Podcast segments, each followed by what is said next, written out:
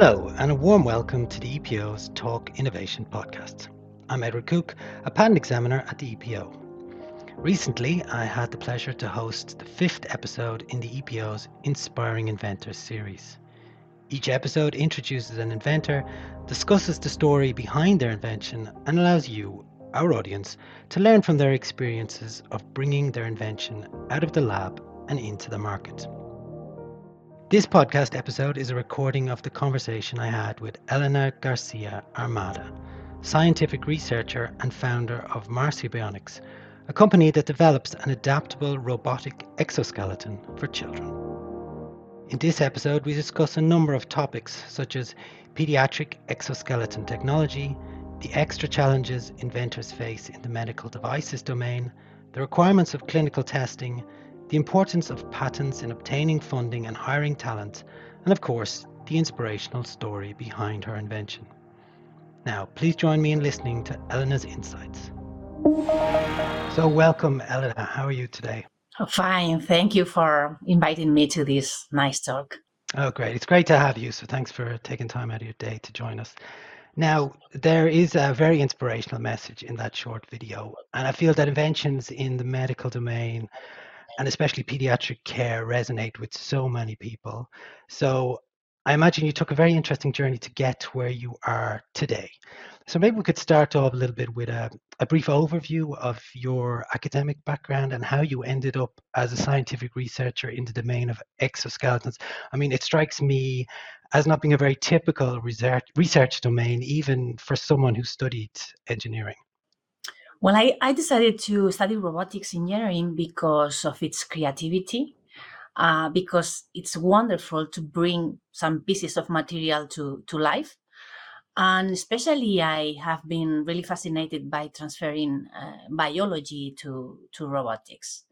So, mimicking how natural biology makes animals walk or run and how the, the muscles have this versatility of, of, of motions to, to make a, a, an animal to jump, to walk, to, to have some agility. So this is something that has influenced all my, my career. So during my PhD research, uh, I I studied this biomimetics of, of robotics research and focus on robot-legged locomotion. And had also a huge influence from the MIT Leg Lab, where I stayed for some period of time during my PhD research. So this has been what has moved uh, toward the research on uh, artificial muscles. And this at the end has led to some inventions and patents and, and some prototypes, and finally led to the exoskeleton research, which also mimics the, the way human human moves, the biomechanics of, of human locomotion. Okay, so the, the result of your desire basically to transfer what you saw in nature, biology, into robotics is is what we saw in the video. And your invention, as you mentioned, is the world's first adjustable exoskeleton. It's the first such device designed to adapt to the joints of young patients. So maybe you can describe for the audience, because if I understood correctly, your research initially so you started looking at exoskeletons for adults for heavy industry work in that domain. So how did you decide to go from there towards pediatric care? Was that a big jump for you? Was there maybe some point in time where you said, okay, this is what I should be doing? Well, it was the, the time when I finished my PhD research and, and I got a 10 year position in the Spanish National Research Council that in, in the United States, the program from, for developing exoskeletons for military applications, but it was a, a, a 10, 10 years of very interesting research on on the technology that uh, makes it possible uh, for exoskeletons to to be able to be autonomous, to provide the force that is needed, etc. And in that field, uh, I, then I started to to work to, to research on exoskeletons, but with an application in industry. So to help the workers to to move some loads without pain in, in their bodies.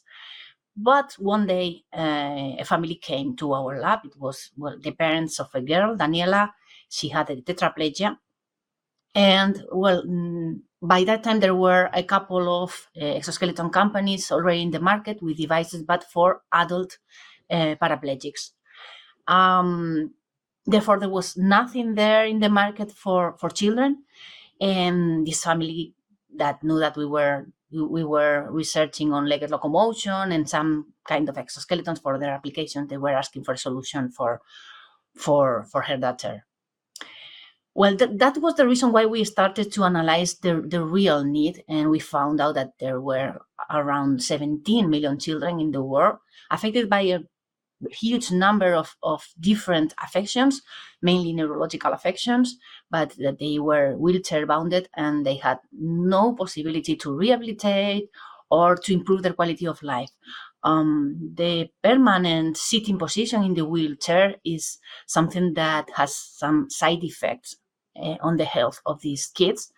Uh, they have uh, problems with uh, the, the, muscles that support the, the trunk, and then the trunk bends, the spine bends, which is called scoliosis. And this causes additionally a problem of respiratory dysfunction, which can be very severe for these kids. Therefore, understanding the, the severity of the problem and that there was no other device in the market, and knowing in advance that we had they know how to develop a device that is able to to adapt to the needs of these kids, then we started to work on on on this problem. Okay, so you you decided to move from the industrial domain to the domain of pediatric care, and if listening to what you're saying there, it seems to me, at least as a layman, that these challenges that you met in this domain were more than just simply taking exoskeletons that existed already and making them smaller for children, right? You you had to do more than that. So maybe you can go into a little bit about what those challenges were and how, how you met them. Yeah, exactly, exactly. So as I have already said, there were exoskeletons in the market for adult paraplegics, but however, uh, kids are kids that are unable to walk are usually affected by other kind of diseases, which are mainly cerebral palsy and neuromuscular diseases. Of course, there, there is also spinal cord injury in childhood, but it's a minority. So they are different diseases, and exoskeletons are medical devices. this means that that in a very similar way than uh, medicines, drugs, uh, they need to be proved, clinically tested, and demonstrated to be safe, useful uh, for a given affection. Therefore, exoskeletons for adult paraplegics, if we simply reduce the size, we will then get exoskeletons for spinal cord injury in, in children, but not useful uh, or indicated for spinal cord injury, uh, sorry, for uh, cerebral palsy and neuromuscular diseases, which are the main affections in children.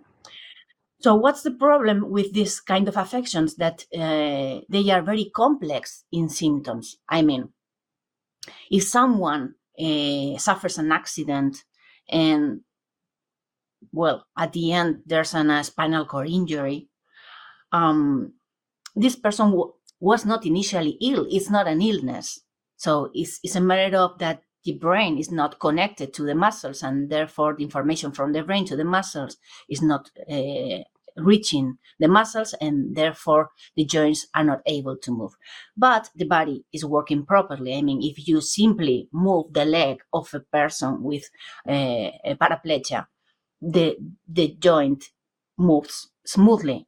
Well, at, at the very beginning. Then after that, there are some side effects and whatever, but just at, at the very beginning, it's, a, is something that is moving smoothly.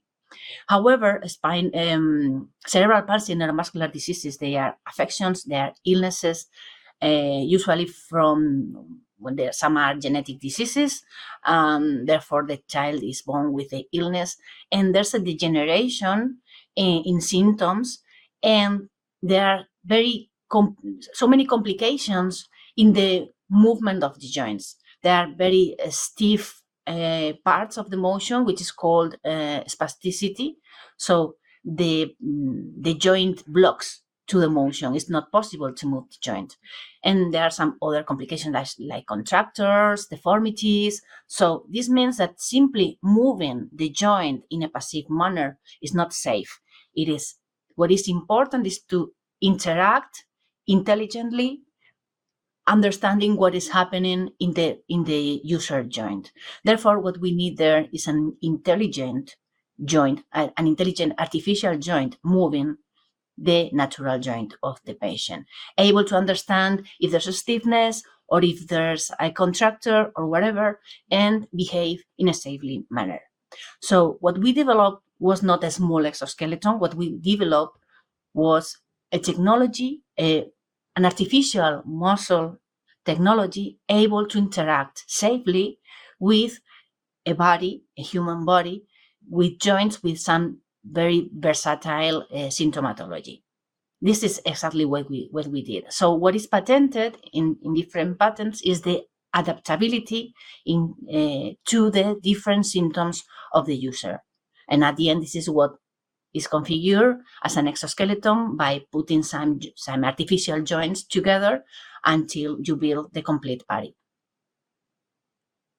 Okay, so you, you described there you're dealing with muscle atrophy, so the degeneration of muscles, but then on top of that, you have the complexity, and maybe even more so in a child, of making sure the joints themselves are not damaged, so not moved in the wrong way. So to control the environment of the movements. Um, and this yes. is indeed, if we if we consider what you the patents you obtained, the first one was a patent for elastic actuators, so joints with adjustable firmness that respond to muscle motion, and the second one was for an exoskeleton that can be adapted to the different medic, medical conditions and physical properties of the body. So exactly what what you described there. And now I think it's clearer to the audience why those inventions were required for an exoskeleton for a child as opposed to an exoskeleton for an adult because you're you're you're dealing with two different environments. What's interesting, I think, there is what you mentioned about the ability of your exoskeleton to adapt to the different wearers as their health conditions evolve. So how does this work? I I can imagine there's probably a hardware and a software element, is there? Yes, that's it. Yeah. You want me to develop a little bit more on this? Yeah, so I guess the audience can imagine that, you know, as a child grows, the exoskeleton can be extended, as you talked about already. You can make it uh, grow a little bit with the child. But then there's probably maybe more interesting is the AI bit that we saw in the video there. There's an adaptation, I guess, there as well, is there? Yeah. So there, there are two kinds of adaptability or adaptable systems. One is hardware and the other is software, of course. So I have been talking about how to adapt to these needs of the of the joints variability in the symptoms that make it makes the need of having an artificial joint able to understand what is happening in the real user joint and to move the joint taking into account the symptoms not to harm the, the user. But of course there are some other adaptabilities that are related to the size of the kid and also adapting to the progress, the progressive uh, growing up of, of the kid. So therefore, the hardware the device has some, has some uh, different adaptability options, which are also reflected in the in the claims of the patent. For example, of course, uh, links. All the links are telescopic, so you can simply align with the size of of each of the limbs of of the legs, and also in width. So it's completely uh, adaptive from approximately a, a, kid of three years old to 10 12 it depends of the, on the size of course not exactly on the age of the kid. But there are all very important adaptations in the hardware. For example i have already mentioned that these kids ha- suffer usually from deformities. Deformities at the joints. For example the knees are bent and are bended. Also the, the foot the ankle has some kind of equinus uh, shape and therefore the, the, the mechanical part of the exoskeleton needs to be adapted not to harm again and therefore there are so many adaptations that are able to adapt safely the exoskeleton to these uh, kind of deformities. These deformities are very typical of these diseases. So it's not something just in one kid or two. It's, it's completely usual and therefore is, is a very important part of the of the medical device.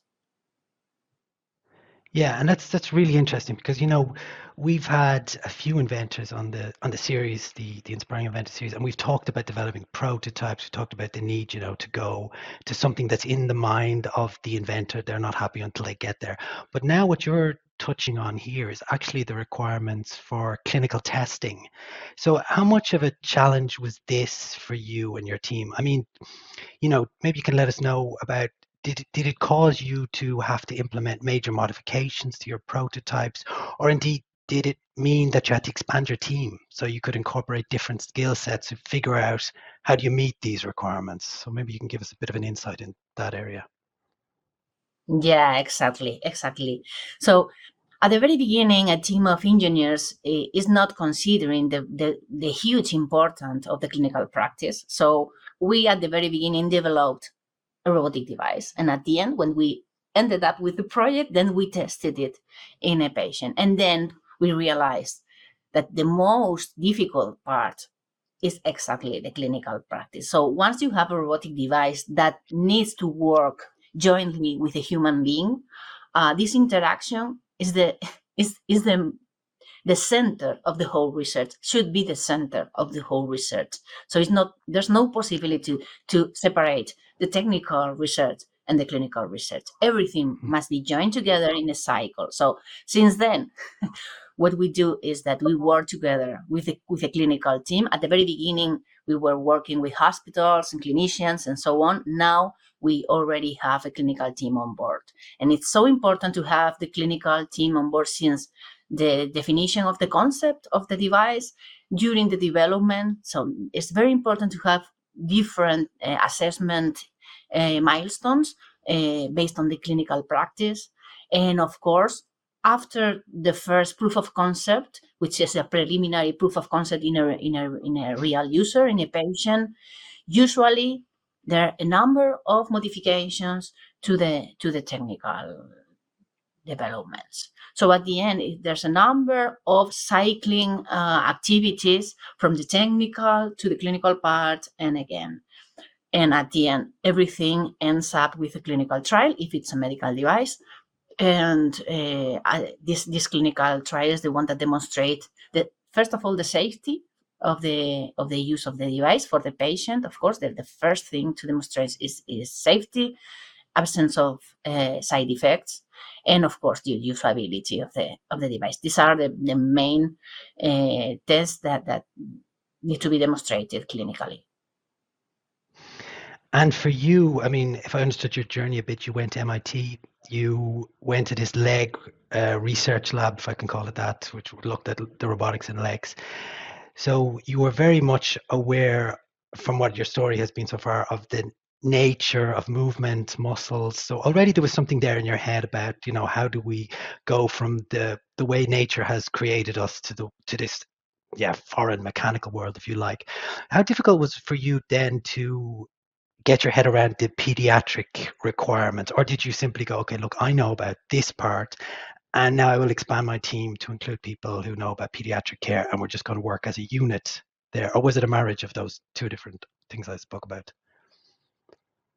Yeah, well, I am a robotics researcher, I'm a robotics engineer, but it's true that I have been always fascinated by biology and how to mix all this into a biomimetic instantiations. Um, of course, when when we turn to um, neurological diseases and children affected by neurological diseases, there's an additional requirement of understanding some fundamentals of neurology, neuromuscular diseases, understanding the diseases, the affections, especially the symptoms. As I said, the robotics the robotic device needs to work together with a human body that is some kind of ill, is not is not uh, a healthy a healthy body and therefore understanding these difficulties exactly the symptoms the evolution of the disease where is it going to? And sometimes what happens and this is very really really fascinating what can happen if we interfere in some point to this evolution of the illness? Can we modify the evolution of the illness. This is something that is, uh, well, fascinating for me. So, of course, you need to to learn and study a bit more on on this, well, medical part. But in my case, it has been really fascinating. Yeah, it's um, it sounds amazing, but I also think about how challenging it would be. at Simply the amount of knowledge that you you have to gather in order to move forward, especially when you're dealing with like these clinical tests. And so if we look now maybe towards the you see towards how you went further. So you had your idea, you've done the clinical tests. The, were the patents themselves were they important, or even the patent applications, when you were looking to grow your team or to found the company uh, Marsi Bionics? With that knowledge that you had captured in the patents was was that important for people to know you had the rights to, for example? Yeah, definitely. Patents are the big assets, especially for the transfer of technology. So, I mean, when research results need to be transferred to the society, to the real world, which is this ca- the case. So you end up with a solution to a very real need, a global need of, in this case, 70 million children. So you cannot just end up with publishing some scientific papers. You need to transfer these research results to society. And patents play a key role for these are the big assets because well it's of course the research results that need to be transferred to the to the um, entrepreneurial uh, world so uh, there must be a company that licenses these these patents and uh, develop or industrialize this technology uh, to be commercialized. And therefore for that the patents are the big asset that is transferred. But sometimes that has happened in this case to me there is no company out there that is willing or able or interested in taking care of these patents and industrializing this technology to take it to, to the society for whatever reason. In this case, there was a huge economical crisis, but uh, it can be for, for any reason. And in this case, you need to create the company, is what is called a spin-off, spin-off company. And for creating the company, patents are key again because are again this these big assets along with the know-how of the of the research team that is also needed at, at the very beginning at least in the in the initial period of, of technology transfer but it's it is completely impossible to fund a company to to receive funds to receive investment if there are no patents there it's completely impossible because the the, the high risk of the company. And also, if we are considering medical devices companies that have a, a long time to market. So the, the risk for investors is so high, and therefore there's no possibility to fund the company. And well, the the the, trans- the, the project of transferring the technology to the market will not succeed. And also, you have also mentioned hiring personnel. This is also very important because for this kind of uh, projects, a high qualified, a highly qualified team, a multidisciplinary team is, is required. And therefore, bringing these highly qualified people on board uh, requires having this uh, patented technology. It's important for the team to have. Uh, it's, it's like a seal of, of excellence of of the of the company and of the project. So in my case, uh, patents have played a key role in in the transfer of technology and on succeeding in creating creating and and and now at this moment growing up the company.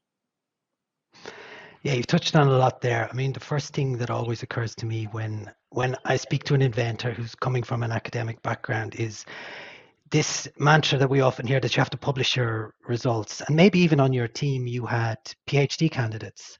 So did did you have to deal with that issue of um, explaining to people or even understanding yourself at what point we can publish uh, with the back in the back of your mind knowing okay i also need to worry about my company. I need to make sure i, I protect what i'm inventing.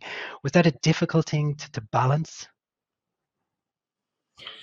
no, it, ha- it hasn't been complicated. I don't think it's complicated. It's, what is important is to to explain uh, very well how the process is and, and the importance of, of protecting the, the invention. But it's not complicated. We have been very, very well um, um, we have been held by, by the Spanish National Research Council, the transfer, the technology transfer office. Since the very beginning, they they help us to understand exactly what to do. And it's true that we have PhD research, also industrial PhD research in the company.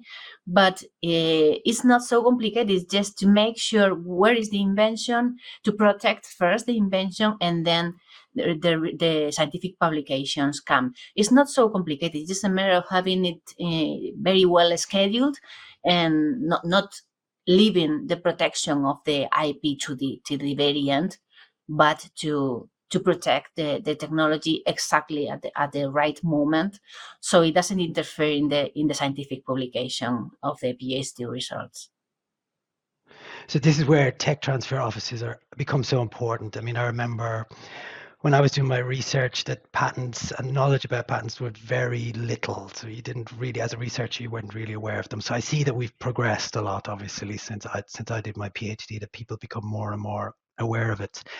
And maybe something that we all, you also touched on there, which is not so tangible as in you get a patent, is the know-how. So the know-how of the team, and indeed your own know-how, like as I mentioned earlier, and you discussed, you you went to MIT, you saw what people were doing there, you learned. How important was know-how in that respect, you know, working with colleagues who know more than you, working with people who can be seen as an inspiration for what you want to do. How important was that for you to get to where you are today? Totally important. Totally. Well, I I have made this company run by bringing on board people that, of course, have a, a, a very very big knowledge of course, more than me in each of the particular areas. Uh, not only in technology, of course, we are talking about product producing, industrializing, we are talking about clinical practice, uh, we are talking about commercializing, uh, about financials. So a company brings together so many different areas and it's very very important to to bring on board the best know-how so this is completely important uh, and for for a company know-how and the team is, is the most important part is the, the very big asset and and the know-how that you built up especially i can imagine in the medical uh, testing the clinical testing phase was that did at some point did you say okay look i've got so much knowledge here now. There's actually no point in me going to another company. Everything i need here to set up my own company is here. And maybe the most daunting challenge then is the push the the, the go to become an entrepreneur move away from the research domain into producing your own thing. Was that something that occurred to you when you were setting up Marsi Bionics yeah the well when, when i decided to found Marsi Bionics a few days before that nothing in in my head was considering to to become an entrepreneur or to become well the, the ceo of a company as i am today. But what i really had very clear in my mind was that the research results had to be transferred to the society. That, that, that, that was the, the very one thing that I had in, in my mind. So I initially tried licensing the technology. When this didn't work, then I decided to become an entrepreneur. And what I had to do was to, well, what exactly the same thing I have been doing all my life to study to study in this case well about human resources about marketing about financials about just trying to uh, get the knowledge that i needed to to fund the company. And also as i already said to bring on board the the team that that is needed because this is something that can't be done by oneself alone. So you need a team you need to be complete in in all the different areas to make a company run and and happen.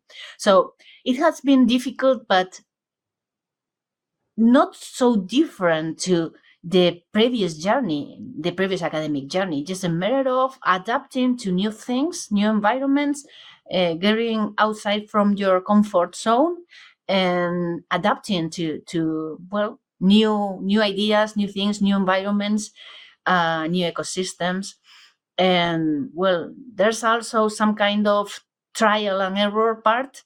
So you need to, to try and perhaps there are some some decisions that were not the best one but you simply correct them and and you, you gain more knowledge about it. So you learn continue it's, it's a continuous learning process. I think it's fascinating. I have learned a lot. I have I have grown up uh, professionally and personally in, in this this new um, new part of my of my career. Not so academic, more entrepreneurship, but I think it's it has been so motivating, and I I, I won't I don't consider I I would have done something different if I if, if I could come back again to the initial moment I took that decision. Yeah, well, it's quite clear that you had the drive to to get your research results out into the commercial world, and I think this drive it's, it's what we hear from inventors. It's very important if you want to succeed that you you know it's like telling yourself, okay, I can't fail. So no matter what comes up, you will adapt. And I guess the, uh, as you mentioned, the fact that you've done so much research beforehand, if you look at it as another research, it becomes easier mentally to to manage. Yeah, exactly. It's another another kind of research in a different environment, but the the process you apply are exactly the same. Yeah, you learn, Yeah, you apply, you experimentate, you test, you correct, you try again. It's very similar. And the team, having the right yeah. team. And in, the, in your case, the TTO helped obviously, in this in the tech transfer office helped obviously prepare you for this move into your own business. Well, the, the technology transfer office uh, was initially mm, helping, really helping on the patenting issue. Um, now they are also very helpful in terms of uh, creating uh, spin-off companies. By the time when I decided to create a spin-off company, this was not so um, so frequent uh, in our technology transfer office, but they are doing it right now very well. Okay, and then if we think about uh, the patents and the spin-off company that you, the spin-off, the process, did you were you involved in identifying, you know, doing research, finding out was were there similar patents in this domain, or did you leave this to to someone else, maybe in the tech transfer office? No, at the very beginning, when we start uh, research, uh, we usually start with uh, state of the art research and we look for uh, similar uh, devices or research results not only in scientific papers, we also look for patents using, well, these already available platforms. Uh, so this is something that we take into account uh, since the very beginning. Of course, once we end up with a research result that we think that is important to to protect through through patents, then of course, then we again perform a, a research on some patent databases uh, just to check that they don't uh, interfere in our protection. This is something that we usually do ourselves. Sometimes we have some special funding for it. Perhaps we can look for some consultancy uh, systems or or or aids. Okay, so of course we understand patent protection and funding are important, but it's very apparent from talking to you that there's more to it than just that. And if I go back a little to your interview that you gave during the European Inventor Award, you stated that your invention, the two patents that you have, it's something more than a medical advice. And I think this emanates or resonates with people because you know you won the popular prize at the European Inventor Award as well. So, can you expand maybe a little bit more on what that means for you? I mean, you've already talked about it, but maybe you can go, what do you mean when you say it's more than a medical device? device? Sorry. Yeah, because we have been during this talk talking about the, well, perhaps the more technological part or the technical part of the invention. But yes, what we have found out is that it's something much more than a, a a tool that helps uh, kids walk.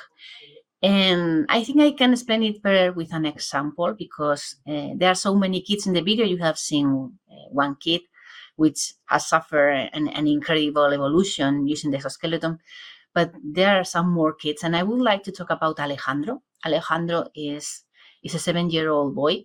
He has cerebral palsy. Uh, he is also uh, blind we don't know exactly how much he is able to see. And he has also um, a, a low cognitive le- level. So cognitively, he has an age of two. Um, when Alejandro came uh, to use the exoskeleton for the first time, he was well. He came in his wheelchair uh, with the, his head hanging down. Of course, there was nothing in front of him interesting. He couldn't interact because he was unable to talk, unable to well, unable to to see, unable to walk. So he was unable to interact with the with the world. Therefore, he was an unmotivated child, always looking upside down. Um, when he started walking with the exoskeleton in his very first session, he completed the one hour session walking. He completed it, which is not so frequent. Uh, but he, he was trying to lift his head, but he hadn't enough force in his muscles. And therefore, he was always trying to lift his head, saying, What's happening here? And then the head was turning down again. After four months using the exoskeleton twice a week, um, Alejandro has now his head up and he's now playing with a ball, throwing it to a basket. So he's at this moment interested in interacting with the environment. And what he's doing is he's playing. He's playing with a ball and he's he has some intention in what he is doing. Therefore, it's not just a matter of walking. So what we see is that this skeleton is a tool that has a, a, a real impact in the personal development of these kids. So they interact with environment, therefore they improve not only physically but also cognitively. And also they reinforce their self-esteem. They also, some of them, those that have uh, that preserve their, their cognition, they also consider that they are not just like their their peers, they are even better than their peers because they do have an exoskeleton.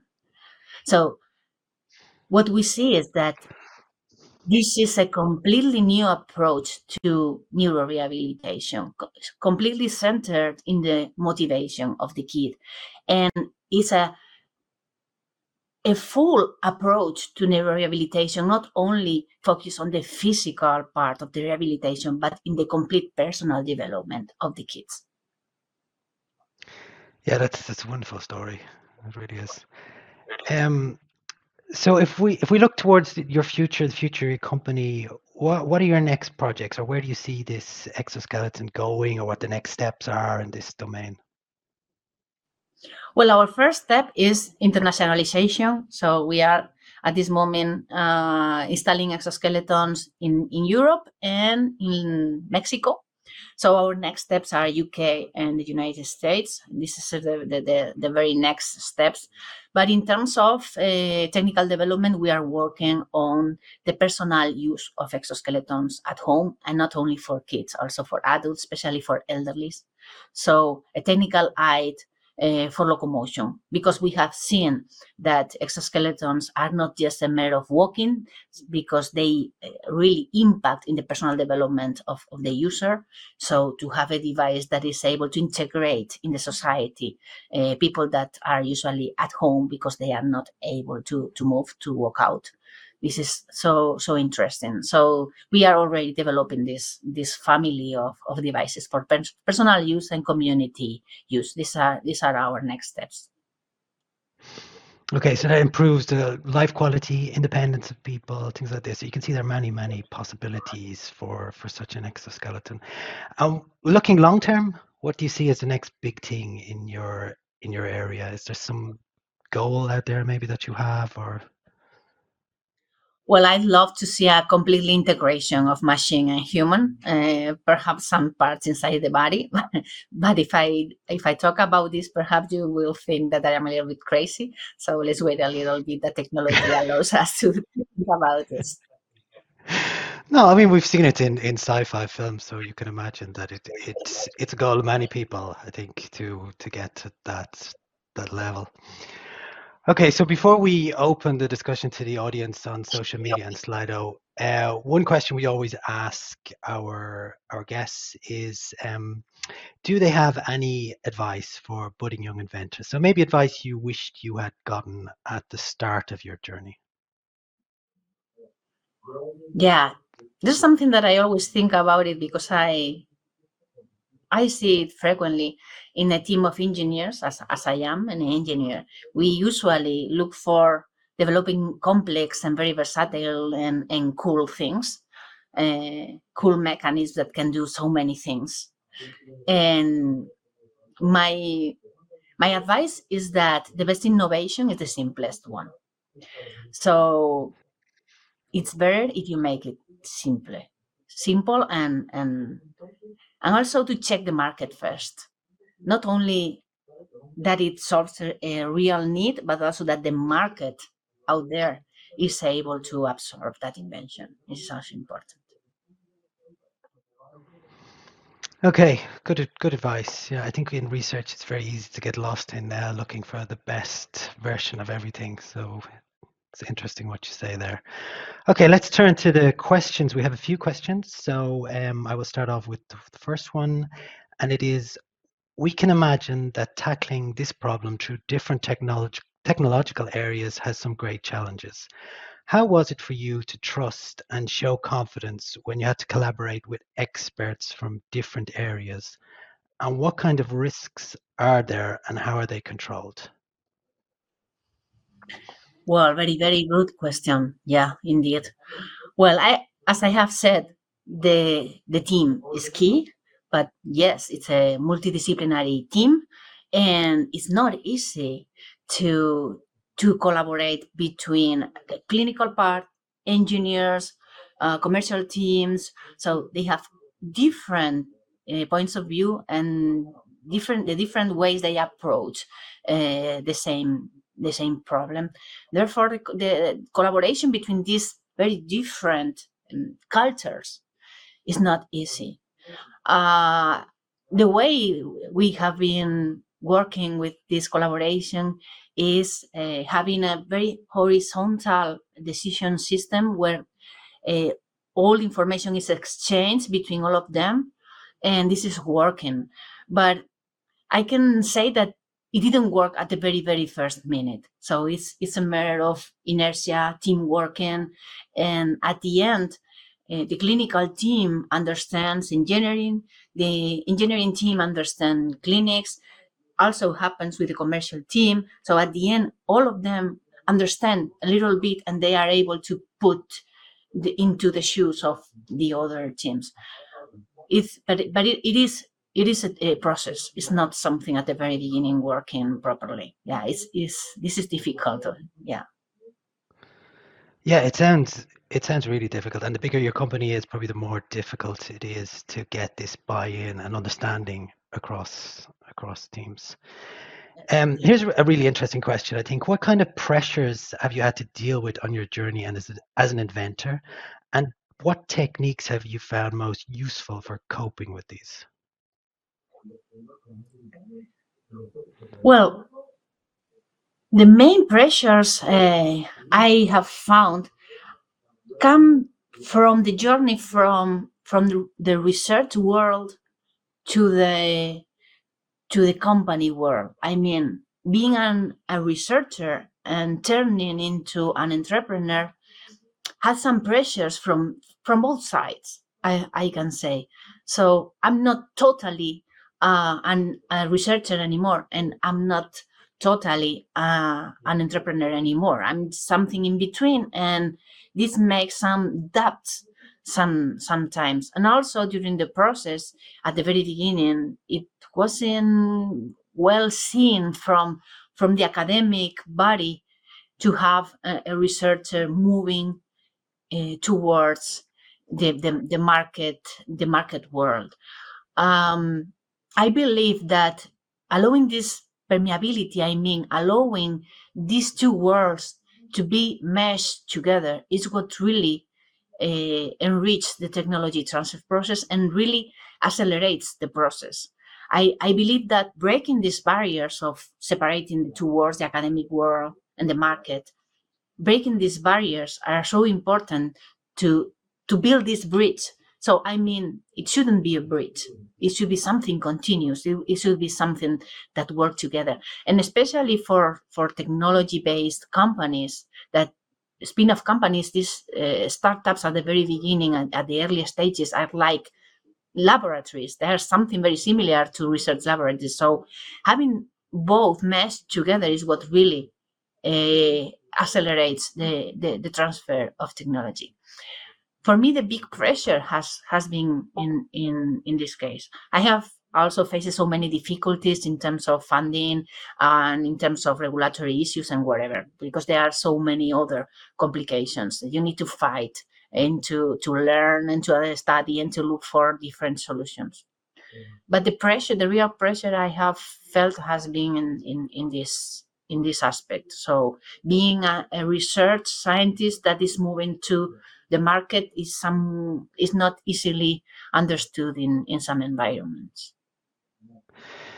Yeah i can i can that resonates with me. I mean i think we need to need to have these figures in research that people can look to and go to and ask how do you do this? Because it's not so apparent to take your invention and just bring it out there or indeed what the challenges are. And this may indeed turn people off from even going down that route because they think okay well i don't know how to do it. So I'm not going to go. I'm going to carry on doing my research. So it's uh, it's very interesting what you're saying, and it's good to have people that, like yourself, that one can look at and go, okay, they've done it. Maybe you can reach out to you, get more information, or indeed find other people which are similar and and, and tap into their knowledge and how they did it. Okay, I have a question here which I don't really fully understand, but I'm going to hope that you do. Uh, the question is, how is this approach different from HCI? Is HCI something you understand? HCI. Yeah. No, I I don't know. I'm sorry. Okay. If there's a person there that can develop on that. Yeah. Okay. Let's see if they develop on on that question. Uh, let's have a look. Maybe one more question. Yeah, it's similar to what we've asked already, but we can repeat it. Is there any advice that you would give young scientists and inventors who are starting? Ah, here it is. Sorry, I can go back to the other question. It's human-computer interaction, HCI. So, how is your approach different to human-computer interaction? Okay. Uh, human computer interaction is something that interacts between the machine and the human uh, in terms of, I mean, cognitively. So, some intentions, wherever. Uh, of course, this plays a key role in exoskeleton technology. We need to detect intention of, of the user to conduct the motion of the device, but there's also some physical interaction. So we have two different kinds of interaction between the machine and the human. One is cognitively, which is human computer interaction, and the other one is uh, physical. Uh, the physical interaction is the, that the, the one that is protected by by our patent patents exactly. So if if you want to translate our patents to the interaction between a machine and, and a device yes it's, it's something similar to that but it's more more physical okay? It's not only based on signals and signal processing and and coordinating control actions but it's, it is uh, much more on interaction in physical interaction between the device and the person. So there are two different uh, concepts of human machine interaction. And where does the um, the AI part in your development come in there? Is that to do with the, um, it must be also to do with the interface of, of how the person is reacting to their development, like as they get better or get more, get stronger, for example, then the AI is used, is it to help adapt the muscles that are in the exoskeleton? Is that how it works? well if we if okay um artificial intelligence is, is something that plays a key role in the decision in the decision making part of the of the controller so you can have a robot that has uh, some action some perception and in between them there's a decision making system that depending of what it perceives from the environment then decides which action is is commanded. So to move forward or whatever. So artificial intelligence is can be or not inside this uh, decision system. And as long as you have an artificial intelligence system you are able to uh, modify in some way or to um, learn in some way uh, the, the, the how to decide or how to take these decisions in in the most efficient way okay so uh, in our exoskeletons we have different kinds of control system they are they mo- mostly rely on traditional uh, robot control but it's true that we use some artificial intelligence techniques to uh, uh, understand how the patient uh, works. For example, we have um, plantar pressure in soles at the feet of the of the user, and therefore, if there's an unbalanced way of walking from one leg to the other, we are able to help the patient to understand how to move one leg depending on how he's using the healthy leg in case in case there's a healthy leg. So there are some ways to uh, help the device learn how to move as but not in a healthy way a normalized healthy way but in the way the user needs to walk taking into account the healthy body or the healthy part i don't know Okay. if i am able to explain it No, no, I think it was clear. Well, let's do one more question because I think it ties in nicely here with what you've just explained. And it is Are there any natural limitations for your invention? So, for example, in the use of adults, or can you imagine a future where everybody who is unable to walk will be able to move their bodies with the help of technology like this? So, I think basically, well that would be the ideal yeah that could be the ideal of course but it's true that uh, the sooner you use the technology and when i mean the sooner i mean so usually uh, these diseases have a, a zero moment. Some sometimes they are born with a with a disease or perhaps there's an accident or the disease uh, or the symptoms of the disease arise later in time. So the sooner you start with the device the better in in in all terms. I mean uh, when you have uh, a patient that has been for 20 years sitting in a wheelchair it's very very difficult to help this this person stand up and walk with a device. It's not just a matter of having the, the best device uh, it's a matter that this person uh, has the, the joints with some kind of atrophy that is impossible to restore. So there are of course limitations. Limitations but they are mainly limitations in terms of the health of the patients the, the symptoms of the patients um, as i said the medical device uh, is indicated for for a given pathology. So you need to demonstrate clinically for each of the diseases that the device is useful. This is another limitation of course. But it's a matter of time that you continue making research clinical research until you end up with all the possible uh, the possible diseases. But the, the first limitation is the user itself. So the sooner that the, the, the patient starts using an exoskeleton the better Okay, yeah, it's very natural what you're saying. I mean, it makes makes sense. It's been a real pleasure talking to you. We've come to the end of our Q and A session. Um, thank you so much for taking the time out of your day to be with us, and of course, we wish you all the best in your future endeavors. thank you it I has would, been a pleasure also for me thank you very much I would also like to thank our audience for all their great questions. You've really helped make this a really interesting talk. The next episode of Inspiring Inventors will be um, in October, where we will be in conversation with Johan Martens, Tom Bosserez, and Jan Ronge, who have invented a solar panel that produces clean hydrogen gas from sunlight and ambient moisture, so potentially providing an alternative source of green energy for buildings all around the world. So please check out the Inspiring Inventors page on the EPO website for further details. Until then, I wish you all a great afternoon and wish you a great day from all of us here. Thank you very much. If you enjoyed this episode and you want to know when the next episode of Talk Innovation comes out, then why not hit the subscribe button? Once again, thanks for listening. We look forward to welcoming you next time on Talk Innovation, the EPO podcast.